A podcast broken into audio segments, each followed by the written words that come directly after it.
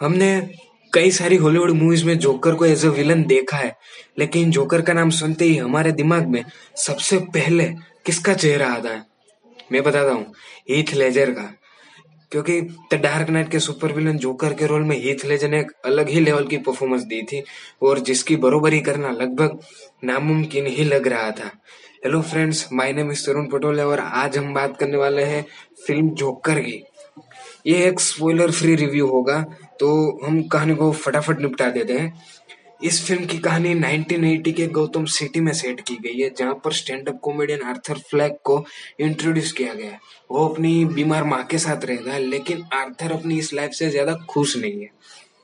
और क्योंकि पैसे कमाने के लिए वो स्ट्रगल कर रहा है, लोग उसको परेशान करते, उसका मज़ाक उड़ाते, उसको मारते, और इसी वजह से वो पहले से ही मानसिक रूप से पीड़ित था, और इससे और इस, इन सारी चीज़ों से क्या होता है कि वो मानसिक रूप से पीड़ित आर्थर अंदर से टूट जाता है। और यहीं से हमें इंट्रोड्यूस होता है the one and only joker Marvel के सामने टिके रहने के लिए डीसी ने अपने पिटारे में से एक बार फिर से वर्ल्ड क्लास फ़िल्म निकाली है, जो सारे रिकॉर्ड ब्रेक करने का दम रखती है।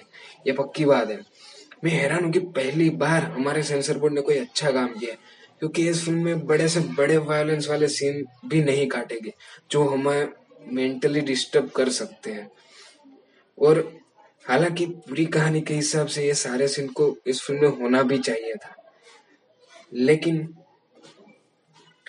अभी भी एक बात बताऊँ, अभी तक जोकर की वो डरावनी हँसी मेरे कानों में गूंज रही है।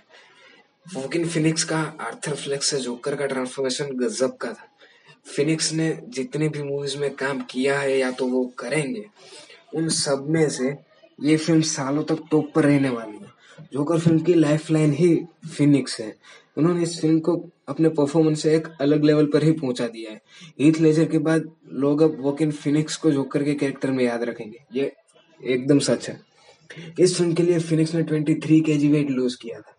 फिनिक्स के अलावा इस फ़िल्म में रॉबर्ट डिनीरो भी शानदार परफॉर्मेंस दिया है। यहाँ पर हम फ़िल्म के दूसरे एक्टर्स बल्कि सपोर्टिंग एक्टर्स की बात नहीं कर सकते, क्योंकि बाकी सपोर्टिंग एक्टर्स का किरदार इस फ़िल्म में छोटा है, लेकिन शानदार है। इस फ़िल्म में दूसरी कमाल की चीज़ है टोड फिलिप्स और स्कॉट सिल्वर द्वारा लिखी गई कहानी और और है एडिटिंग और बैकग्राउंड स्कोर जोकर की पूरी कहानी को इस तरह से रियलिस्टिक दिखाया गया है कि आप उसके इमोशंस उसका दर्द और वो सारी चीज़ें जो आर्थर फ्लैग के साथ हो रही है वो आप फील कर सकते हो। साथ ही साथ बैकग्राउंड म्यूज़िक भी आपको कहानी फील कराता है। यही सारी चीज़ें जोकर को एक परफेक्ट फ़िल्म बनाती है। इस मूवी के पूरे माहौल को देखकर मुझे तो ऐसा लगता है कि ये फ़िल्म कई सारे अवार्ड शो में धूम मचाने वाली है।